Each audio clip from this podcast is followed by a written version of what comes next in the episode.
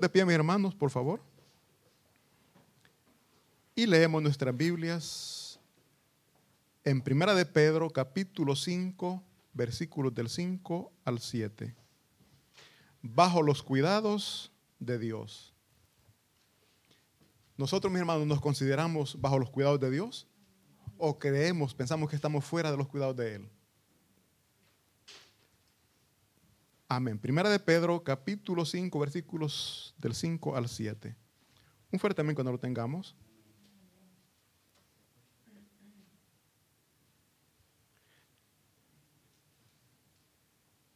Amén. Leemos la palabra de Dios en el nombre del Padre, del Hijo y del Espíritu Santo.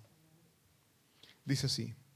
Igualmente, jóvenes, estad sujetos a los ancianos y todos sumisos unos a otros, revestidos de humildad, porque Dios resiste a los soberbios y da gracia a los humildes. Humillaos, pues, bajo la poderosa mano de Dios, para que Él os exalte cuando fuere tiempo. Echando toda vuestra ansiedad sobre Él, porque Él tiene cuidado de vosotros. Amén. Oramos. Oh bendito Padre Celestial, Santo y poderoso Rey. Venimos delante de usted, Dios mío, dando gracias por su palabra. Suplicamos, bendito Espíritu Santo, me ayude a compartir el mensaje que usted ha puesto en mi corazón. Que sea el mensaje, Dios mío, que mis hermanos están necesitando. Esa palabra que pueda exhortarles, esa palabra que pueda fortalecerles, bendito Dios, reconociendo que usted está siempre cuidando de nosotros. Ayúdeme, Señor, como también suplico, sea usted ayudándoles a ellos, a que puedan recibir esta palabra y la podamos poner en práctica. Así como usted lo pide, Señor, que seamos hacedores de ella y no solamente oidores. Damos gracias en el nombre de Cristo Jesús. Amén. ¿Se pueden sentar, mis hermanos? Repito, bajo los cuidados de Dios. Miren, mi hermano, estar bajo los cuidados de Dios es maravilloso. Estar bajo los cuidados de Él es habitar seguros, vivir completamente seguros que a pesar de la dificultad que podamos estar viviendo, vamos a salir victoriosos. ¿Por qué? Porque Él cuida de nosotros. Estar bajo los cuidados de una persona, mi hermano, no consiste en que esa persona nos, nos tiene que dar todo lo que nosotros pedimos. Por ejemplo, los padres o quienes cuidan niños, saben, si a un niño usted le ofrece papitas fritas y le ofrece verdura, ¿qué elegirían? Y muchas veces aún nosotros los adultos, ¿no? Y, pero, pero sabemos que la, la papita frita es dañina. En cambio, la verdura es saludable. Y los niños, si usted le ofrece los tres tiempos de comida, papitas fritas, ellos son encantados, o hamburguesas, ellos son encantados. Pero usted que cuida de ellos sabe que no lo tiene que hacer, no se los puede permitir. Como también usted que cuida de ellos sabe en qué momento tiene que corregir. Cuando el niño está haciendo algo incorrecto, usted le corrige. Pero los niños, ¿cómo se sienten en ese momento que usted le está corrigiendo? Le hace unas miradas, y es de que no les dice palabras que, que golpean, ¿no? Esos niños somos nosotros delante de Dios. Aquí está su palabra y nos está diciendo lo que podemos hacer y lo que no podemos hacer. Pero nosotros como niños hacemos caprichos, ¿verdad? Es que yo quiero y lo voy a hacer. Mi hermano, la necedad lleva al sufrimiento. La necedad lleva a ese punto al cual Dios quiere que no lleguemos. Nos quiere evitar esos momentos de dolor. Quiere evitar esas lágrimas que vamos a derramar en el futuro. Estar bajo los cuidados de Dios, mis hermanos, significa obediencia a su palabra. Y Dios manda a los jóvenes, en este caso, a sujetarse a los ancianos. Acá los ancianos en la iglesia se refiere a las personas, pueden ser predicadores, pastores, líderes, como también pueden ser jóvenes, no, pueden ser una persona ya de 45, 50 años, pero niños en la fe joven en la fe. Entonces, estas personas jóvenes o los niños tienen que someterse a los ancianos. Con una actitud, dice aquí, respetuosa y humilde. En la iglesia, mis hermanos, una persona de 35 años que sea corregido, que sea instruido por un hermano de la iglesia. ya escuché, ¿cómo reaccionamos, mis hermanos? ¿Por qué? Porque estamos actuando como niños, queriendo hacer lo que nosotros queremos. Muchas veces, aún sabiendo que nos va a dañar, pero lo, lo hacemos. Y muchas veces inconscientemente lo hacemos, pero por eso Dios pone personas con conocimiento ya de la palabra de Dios para que a través de la palabra pueda corregir, pueda instruir. Porque yo siempre he dicho, mi hermano, venimos a la iglesia no con el propósito de continuar viviendo como hasta hoy lo hemos hecho. El propósito es venir para aprender y llevar una vida diferente. Salir de esos momentos angustiosos que hemos pasado a causa de muchas veces el desconocimiento o a causa de la necedad. Porque muchas veces, mi hermano, por desconocimiento nos metemos en problemas. Y otras muchas veces por necios. Nuestra necedad nos lleva a estar mal. Entonces aquí la palabra de Dios nos dice que nos sometamos con una actitud respetuosa y humilde hacia las personas que Dios ha puesto como responsables para guiarnos, para instruirnos. En nuestra casa, como padres, nosotros somos los responsables de guiar, de instruir a nuestros hijos. Pero bueno, hoy estaba hablando y muchas veces no estamos de acuerdo con lo que nuestros padres nos aconsejan. Hacemos capricho. De los 11, quizás 11, 10 años, hoy de 10 años adelante, ya los niños sienten que lo saben todo y contradicen a los padres. Pero no saben que la decisión que ellos están tomando les va a llevar a sufrir en el futuro. Acá la palabra Dios se refiere a los jóvenes porque se supone que nosotros, los ya grandecitos, hemos aprendido con humildad, con mansedumbre a escuchar consejos. Se supone, ¿verdad? Por eso que dice, el versículo 5 dice, igualmente jóvenes, estad sujetos a los ancianos y todos sumisos. ¿Entendemos esa palabra sumisos, mi hermano? todos sumisos unos a otros. ¿Cuánta sumisión nosotros tenemos para con nuestro hermano? Voy a poner ejemplos bien sencillos. Hermanos, por favor, por acá siéntese. Los traen hasta aquí la primera silla de adelante, ¿verdad?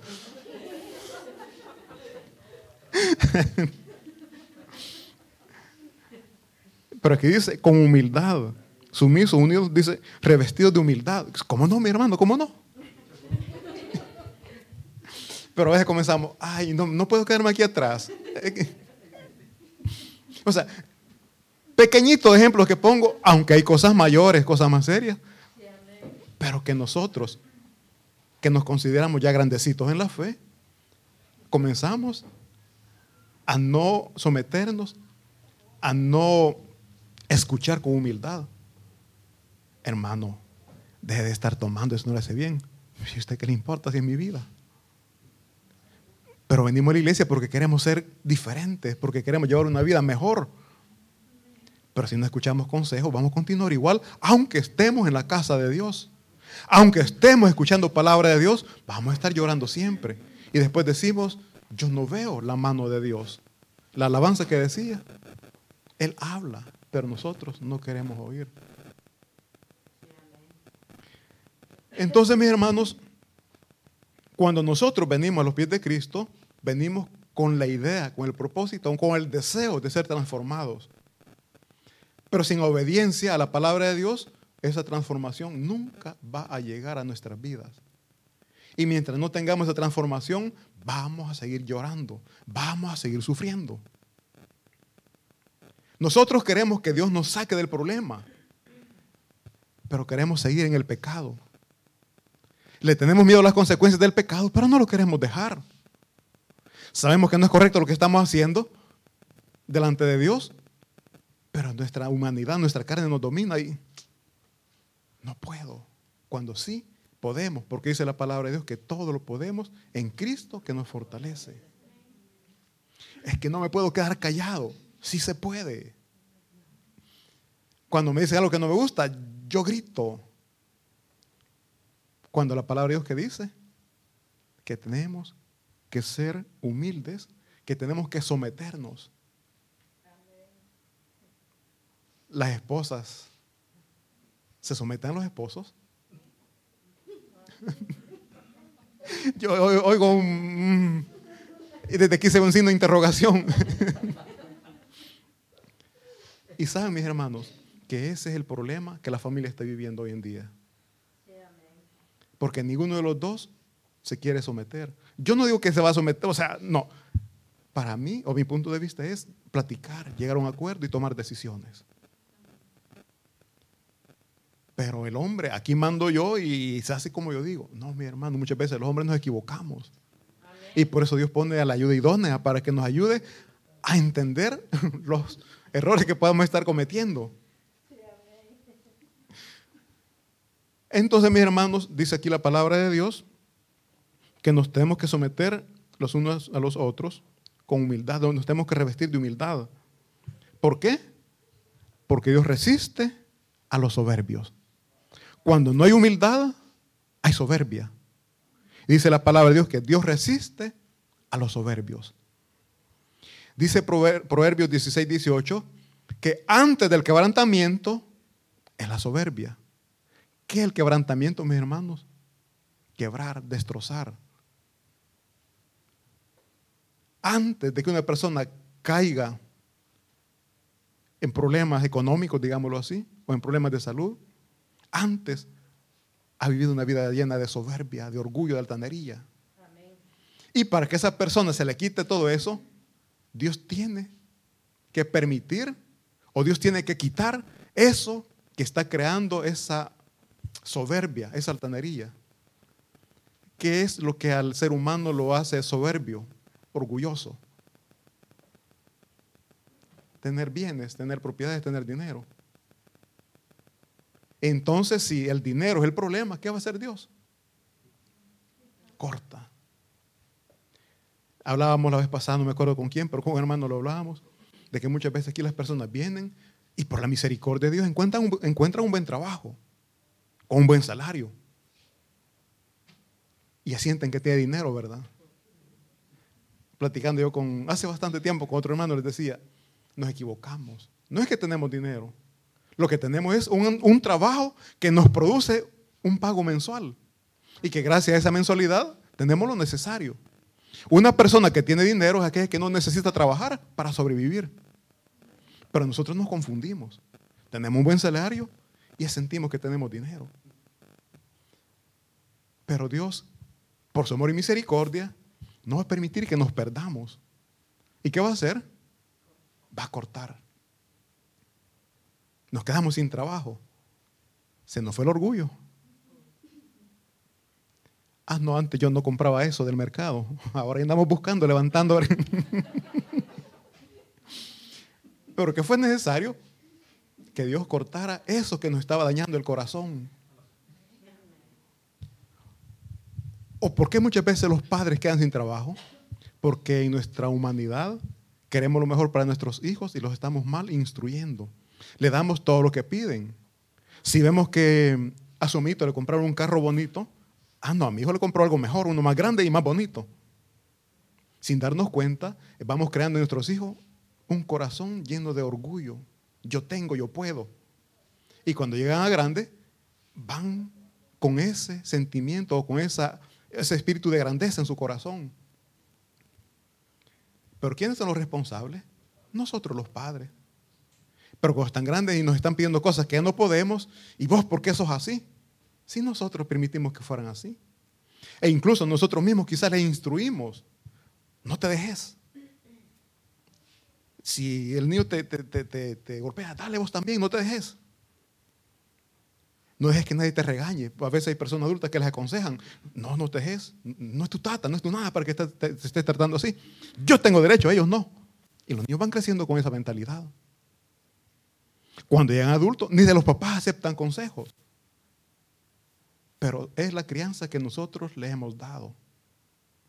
Y después estamos llorando porque todo eso se vuelve contra nosotros. Entonces dice la palabra de Dios que instruyamos a los niños para que cuando sean grandes, amén. Instruyamos a los niños a través de la palabra de Dios para que cuando sean grandes no se aparten de ellos.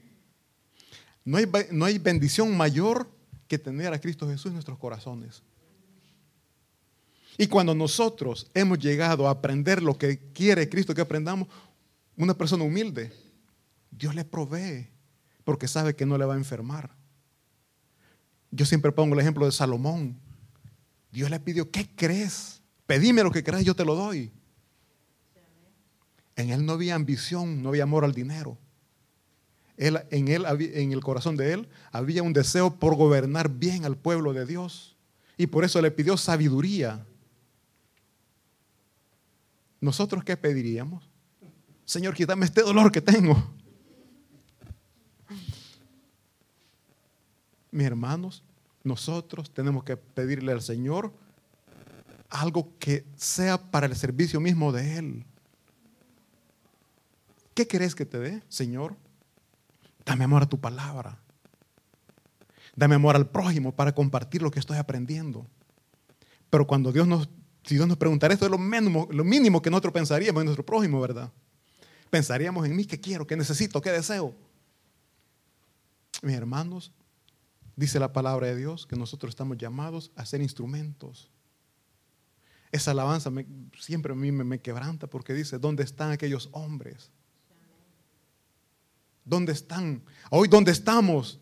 Nos escondemos cuando Dios nos quiere poner misiones, ¿verdad? Cuando nos quiere poner o nos quiere dar trabajos para que hagamos para Él. Nos escondemos. Como iglesia necesitamos servidores. No, eso no es conmigo. Mucho compromiso. Mis hermanos, es cierto que el servicio trae compromiso, pero también, también es un gran privilegio. Yo siempre pongo el ejemplo, ¿cómo nos sentimos o nos sentiríamos trabajar con una persona de renombre? Un artista, un político, pero de qué famosos. Nos sentiríamos halagados y con, yo siempre he dicho, quizás a todo el mundo le diríamos, yo trabajo con fulano de tal. Ah, ¿por qué? Porque además del renombre, se supone, paga bien. No hay nadie que pague mejor que nuestro Señor Jesucristo. Valemos la sangre de Cristo. Dio su vida por amor a nosotros algo que nadie más ha hecho ni va a hacer. Y aunque si lo hicieran, no tienen ellos el poder que nuestro Señor Jesucristo tiene de dar salvación a aquel que se arrepiente, de dar salvación a aquel que viene a sus pies. Y es eso lo que nosotros tenemos que anhelar. Es eso lo que nosotros tenemos que pedir. Que nos ayude a ser humildes, que nos ayude a ser llenos de mansedumbre y obediencia a su palabra. ¿Por qué? Porque dice la palabra de Dios que al que es quebrantado, eh, perdón, el, que es soberbio es quebrantado. Y antes de la caída, la altivez de espíritu. ¿Qué es un espíritu altivo, mis hermanos? Que casi vuela, ¿verdad? No camino que casi vuela, sobre todo los demás. No, no ve hacia los ojos, no ve la cara, sino que ve hacia abajo, porque se siente que está a un nivel más alto. Esa es una persona altiva. Pero esa persona altiva, de espíritu altivo, dice que le llega un momento en que cae. Pero nosotros, mis hermanos, en esos momentos en que Dios está trabajando en nuestras vidas, ¿qué hacemos? ¿Damos gracias o lloramos? Cuando nosotros tenemos que dar gracias que está trabajando en nuestras vidas, que nos está limpiando de todo aquello que nos sirve. Nos está limpiando de orgullo, de altanería, de arrogancia, de soberbia. Ese espacio tendría que ser ocupado por el Espíritu Santo de Dios. Entonces Él tiene que vaciarnos de todo eso que nos sirve para llenarnos de su presencia.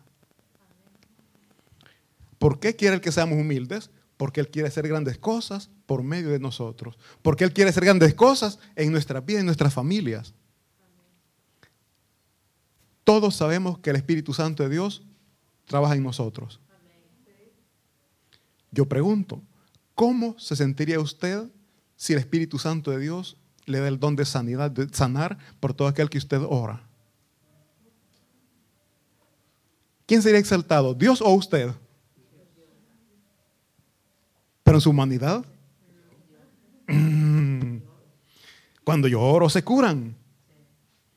Ese yo tiene que desaparecer y poner el nombre de nuestro Señor Jesucristo antes que el nuestro. Y por eso, porque Dios conoce nuestros corazones, no nos da lo que estamos pidiendo. Porque nos vamos a llenar. Yo la vez pasada les decía y les dio risa, somos orgullosos que no tenemos nada. Y teniendo, mis hermanos, pensemos cómo reaccionaríamos si, si tuviéramos esos millones que deseamos. Nos desaparecemos de la iglesia. ¿Por qué?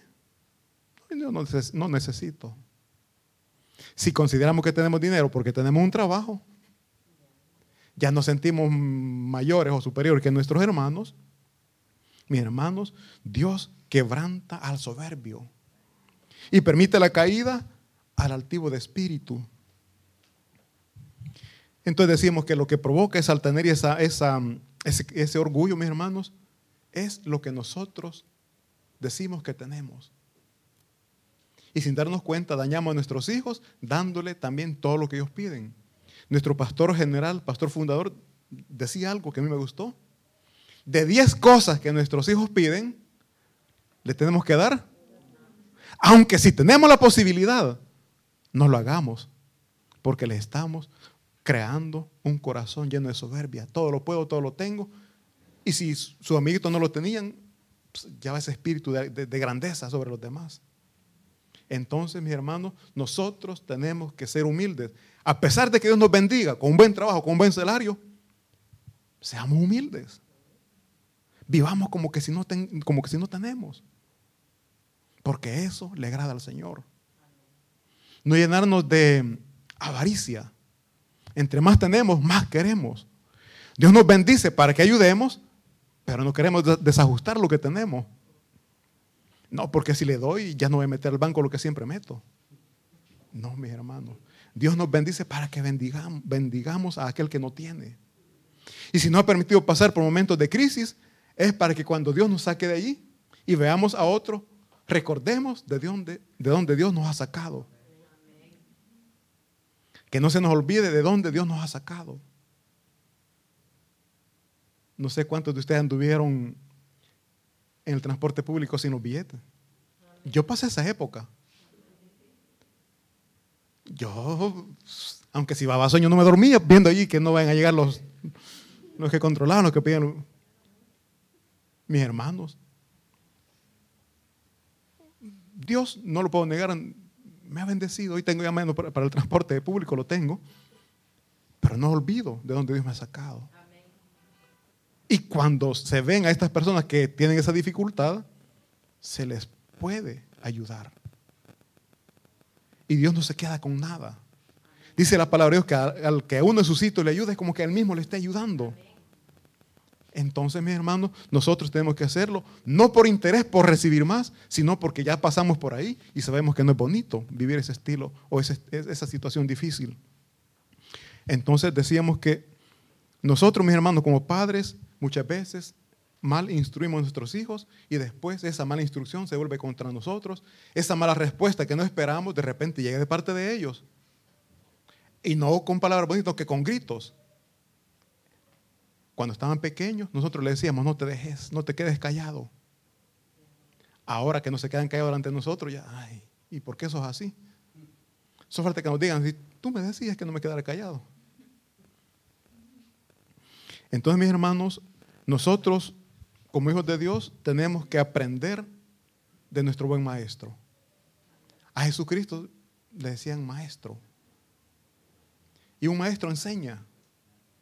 El buen alumno aprende. El mal alumno no aprende. Y el que no aprende siempre es reprobado. ¿Y nosotros cómo queremos ser? ¿Aprobados o reprobados? Reprobados entonces aprendamos lo que Él vino a enseñar. Y ahora que nos está enseñando, a vivir en humildad, a no ser soberbios, porque la soberbia es lo que está dañando nuestros corazones, es lo que está dañando nuestras familias. la soberbia. Eh, pero dice la palabra de Dios que Dios da gracia a los humildes. ¿Entendemos por qué Dios quiere que seamos humildes? Porque Él quiere dar o aumentar esa gracia sobre nosotros. Dice Hechos 4:13. Entonces dice, viendo el denuedo de Pedro y de Juan, y sabiendo que eran hombres, oigan bien, eran hombres sin letras y del vulgo, se maravillaban y les reconocían que habían estado con Jesús. Aquí, mis hermanos, está hablando de cuando los apóstoles hacían milagros por el poder de Dios.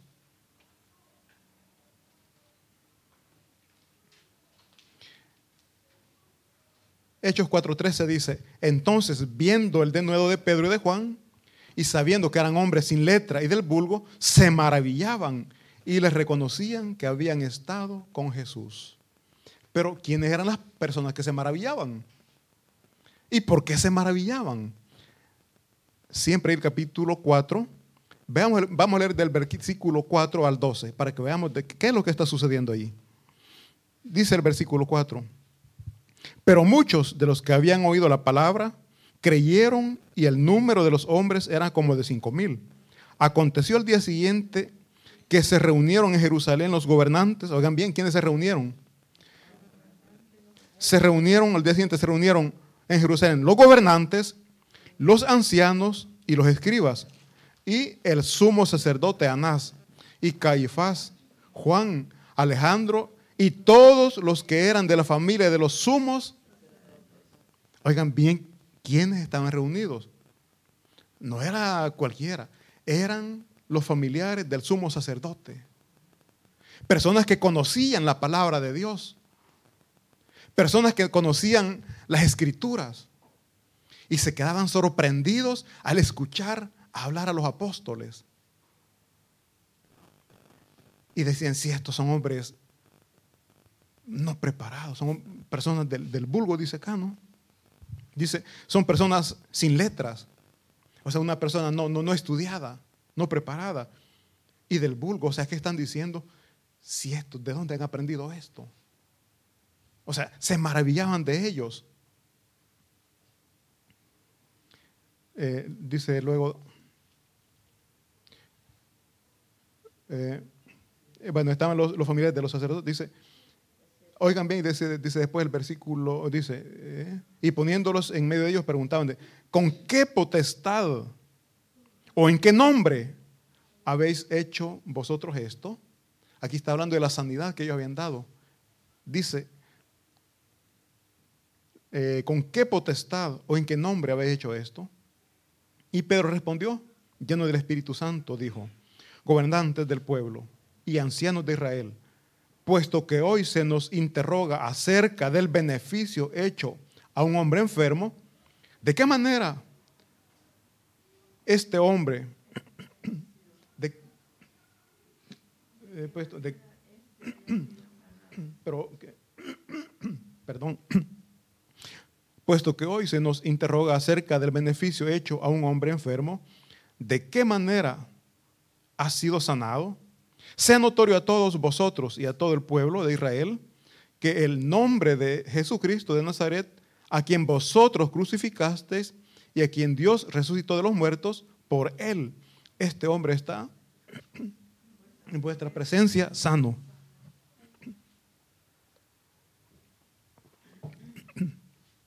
Hermanos, cuando aquí dice hablar con denuedo, es hablar sin miedo.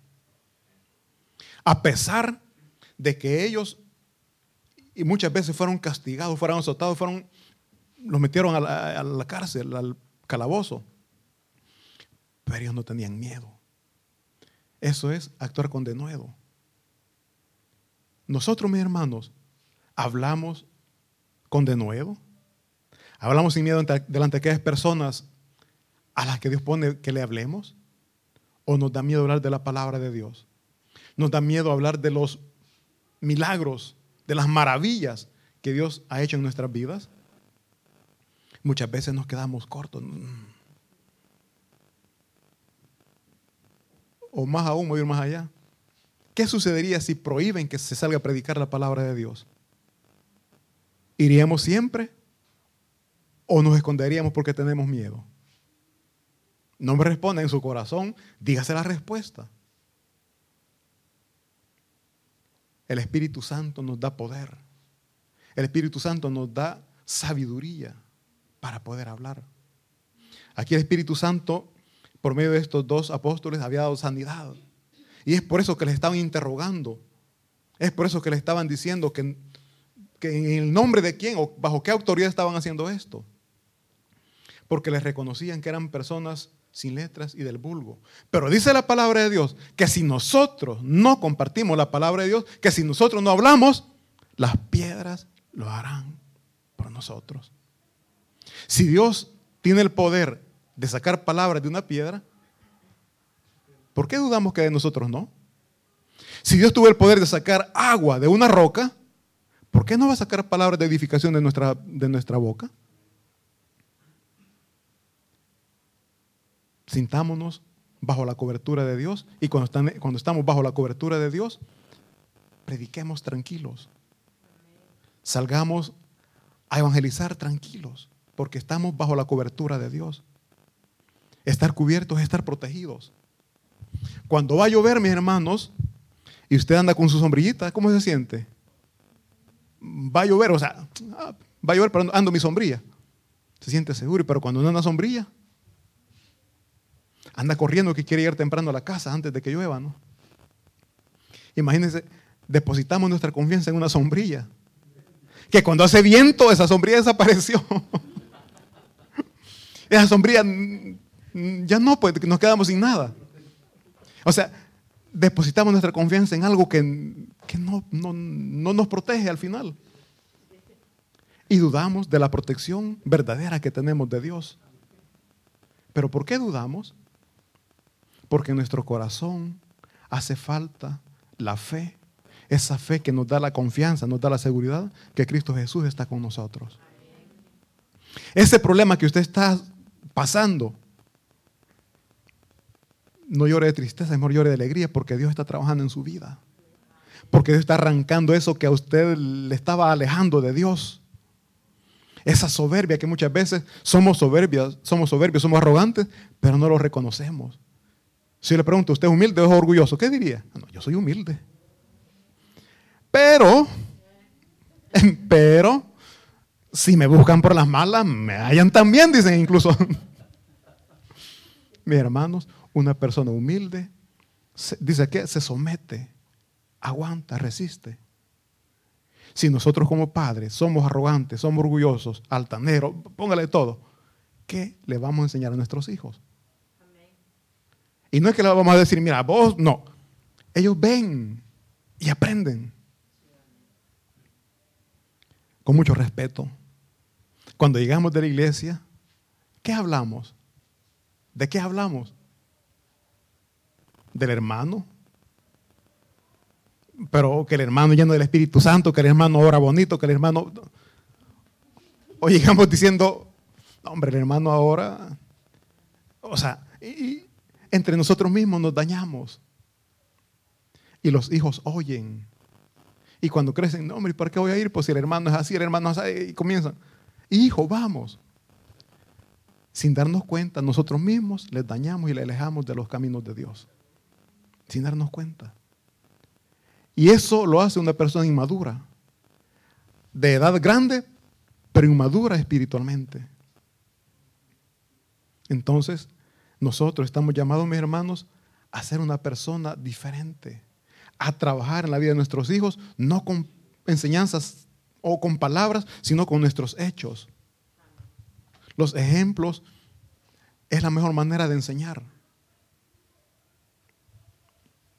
Entonces dice, nosotros, mis hermanos, estamos llamados para ser instrumentos eficaces. Un instrumento eficaz que es un instrumento que sí funciona en las manos de Dios. ¿Usted se considera un instrumento en, las manos de Dios, mi hermano? La verdad, yo le digo sí. Desde el momento que usted está aquí, es porque Dios lo ha traído y lo ha visto como un instrumento para su gloria y para su honra. Porque Dios quiere trabajar en usted primeramente para que después usted lleve lo que usted ha aprendido. Nadie puede enseñar lo que no ha aprendido. Si yo no puedo leer, ¿cómo le voy a enseñar a otra persona que lea? Si yo no puedo. Si yo no soy humilde, ¿cómo voy a hablar a otra persona que sea humilde? Mis hermanos, tenemos que aprender. Todos estamos en proceso. Todos estamos aprendiendo. Dice la palabra de Dios que nosotros somos como barro en manos del alfarero. Y Él nos va dando la forma como a Él le place no como nosotros queremos. Pero nos duele, ¿verdad? Esa transformación nos duele. Pero seamos contentos que cuando esa obra termine, vamos a hacer una pieza valiosa, una pieza de valor en las manos de nuestro, de nuestro Señor Jesucristo. Y no hay nada más precioso que estar bajo su cobertura. No hay nada más precioso que tener los cuidados de nuestro buen Padre. ¿A quién le gustaría vivir mal? A nadie le gusta. Pero el camino que elegimos. Cuando un joven, mis hermanos, llega a la edad de, ¿qué? 14, 15 años, y sus padres le están aconsejando, por no vivir sometidos a ellos, se van de casa. Por no obedecer, se van de casa. Dejan la protección, dejan la seguridad, vámonos, lo material, dejan la comida, dejan lo que sus padres daban y se van a vivir como que si no tuvieran nada, aunque sin casa tienen todo. Así somos nosotros. Por no obedecer la palabra de Dios, nos salimos de su cobertura, nos salimos de sus cuidados, dejamos todo por complacer nuestros deseos. Pero Dios nunca cierra las puertas. Él está con los brazos abiertos esperándonos a que nos arrepintamos y volvamos y digamos, Padre, perdóname. Como el hijo pródigo. Padre, perdóname. He fallado contra ti y contra el cielo. Eso es lo que nosotros tenemos que decir, Padre, perdóname porque te he fallado. Pero vengo confiado en que tu amor y tu misericordia me concederán el perdón y me sacarán del problema en que estoy metido a causa de mi soberbia, a causa de mi orgullo. Entonces, decimos mis hermanos que Dios cuida de nosotros, Dios cuida de nuestros corazones. ¿Por qué? Dice Proverbios, porque del corazón, dice, sobre toda cosa guarda tu corazón, porque del corazón mana la vida. Cuando nosotros nos sentimos dañados por una mala mirada, por una mala palabra, ¿por qué estamos siendo dañados? ¿Porque somos humildes o porque somos orgullosos? ¿Cómo se siente cuando le ven mal? ¿Cómo se siente cuando le dan una palabra que a usted le incomodó? Entonces meditemos, ¿somos humildes o somos orgullosos? Yo repito, todos decimos, no, yo soy humilde. Pero mis hermanos, Dios nos permite que recibamos esas palabras para que nos comprobemos nosotros mismos que necesitamos mejorar. Como la escuela que ponían NM, ¿verdad? necesita mejorar, nos ponían cuando estábamos estudiando. Mis hermanos, en Cristo Jesús tenemos la cobertura, en Cristo Jesús tenemos las instrucciones para ser personas prósperas, para ser personas felices. Pero nadie se quiere poner el yugo que Él ofrece. Dice en Mateos 11, 28 29, venid a mí, todo lo que estáis trabajados y cargados, y yo os haré descansar. Llevad mi yugo sobre vosotros y aprended de mí, que soy manso y humilde de corazón, y hallaréis descanso para vuestras almas. Estar bajo la cobertura de Dios es estar sujeto a su palabra. Estar bajo, bajo la cobertura de Dios, mis hermanos, es estar bajo su yugo. Y el yugo de Él no destruye, porque muchas veces, ¿quiénes conocen los yugos? Los que le ponen a los bueyes. Dice Venid a mí todos los que estáis cargados y eh, trabajados y cargados, y yo os haré descansar. Llevad mi yugo sobre vosotros. El yugo es la humildad que Él nos pide. El yugo no permite que los bueyes se vayan para donde ellos quieren. Están sometidos allí. Entonces, la humildad que Cristo nos pide, la mansedumbre, la obediencia, es un yugo. Pero ese yugo no, nos destruye, al contrario, nos provoca felicidad. ¿Por qué? Porque no nos permite irnos o regresarnos al mundo de donde Cristo nos ha sacado. Una persona que no es humilde, mis hermanos, en todas partes va a encontrar problemas. En la familia, en el trabajo, en el bus, en cualquier parte va a encontrar problemas. En el bus porque, ay, que, que se haga para allá. ¿Y por qué no se mueve usted? Pues, ¿por qué no se aparta usted? Todos queremos que los demás hagan las cosas a como nosotros queremos.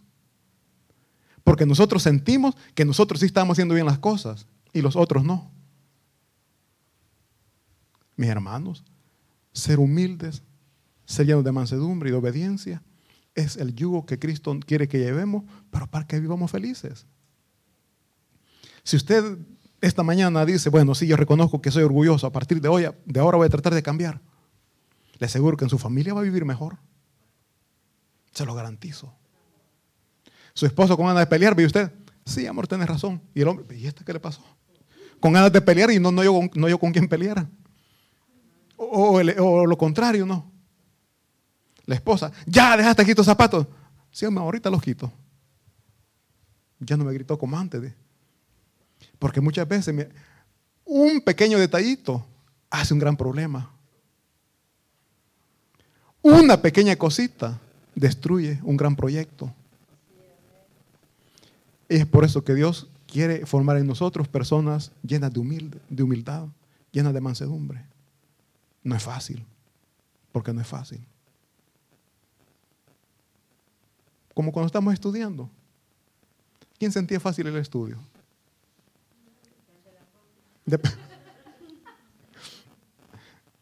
Mis hermanos, Aquí, aunque usted pida copia, no le va a funcionar. Aquí es algo bien personal. Aquí es como la paz. Usted está aparte y, a quién le pide copia, pues. Y Dios está viendo, ah, estás copiando. Miren, mis hermanos, yo les voy a decir algo. Dios quiere lo mejor para nosotros, porque Él cuida de nosotros. Y si Él cuida de nosotros, no va a permitir que nada malo nos pase. Y repito, el problema que estamos viviendo, Dios lo está permitiendo porque está limpiando de nosotros esas cosas que no son gratas a Él. Nuestro Señor Jesucristo, mi hermano, a pesar de todos los maltratos, a pesar de todas las injurias que Él vivió y sufrió, nunca nos dejó de amar. Pero usted, a su prójimo, lo ama a pesar del maltrato que le da a pesar de la ofensa que le ha hecho, lo sigue amando. Me dijeron por ahí, no, yo siento ganas de agarrar del pescuezo. ¿Por qué? Porque hace falta humildad. Porque nos hace falta amar a nuestro prójimo como Dios nos manda. Que amemos a nuestro prójimo. Amén. Ese es un mandamiento. Es de la base. Amar a Dios y al prójimo. ahí se cierra todo. Amar al prójimo significa soportar, aguantar. Aunque si hay injusticia, pero sabemos que tenemos un Dios todopoderoso que Él nos defiende. Él nos cuida, Él nos defiende. Si usted está soportando, usted aguanta, tenga por seguro que la persona que le está causando mal no es nuestro deseo, pero tarde o temprano, y eso yo lo he visto, eh, le llega su momento. Y no es que nosotros nos alegremos de eso, lo que así me da satisfacción es que Dios cumple su palabra y dice que Él es mi escudo y que Él peleará por mí. Entonces, si su problema, mis hermanos, no le permite amar a su prójimo, si ese problema no le permite respetar a su prójimo, hay algo en su corazón que no está bien. O le pregunto, ¿quién habrá sufrido más? ¿Usted o nuestro Señor Jesucristo. ¿Cuál, quién, quién, ha, quién ha soportado más? ¿Quién ha sufrido más? Nuestro Señor Jesucristo. Mas sin embargo, Él nos perdona, nos ha perdonado. Él nos ama, nunca nos ha dejado de amar, aún siendo sus enemigos, porque dice la palabra de Dios que el pecado nos vuelve enemigos de Dios, nos hace enemigos de Dios, y aún así Él vino a dar su vida, aún siendo su enemigo. Eso es amor. Y nosotros tenemos que aprender de nuestro buen maestro. Estamos bajo los cuidados de Él. Aprendamos de Él. Entonces, mi hermano, nosotros tenemos que anhelar, tenemos que suplicar al Señor que nos ayude a ser como Él fue. Humilde, manso y lleno de amor. Y estoy seguro, mis hermanos, que cuando nosotros aprendamos eso, nos, sentiremos, seguros, nos, nos sentiremos seguros bajo la cobertura, nos sentiremos seguros bajo los cuidados de Dios. Pero esa fe, mis hermanos, tiene que ser puesta en obra, no solo en palabra. Porque fácil es decir sí, ejecutarlo es lo difícil, actuar es lo difícil. Cuando hemos ofendido a alguien, pedimos perdón. O solamente comenzamos a hablar como que no ha pasado nada. Porque a veces sucede, a mí me ha sucedido.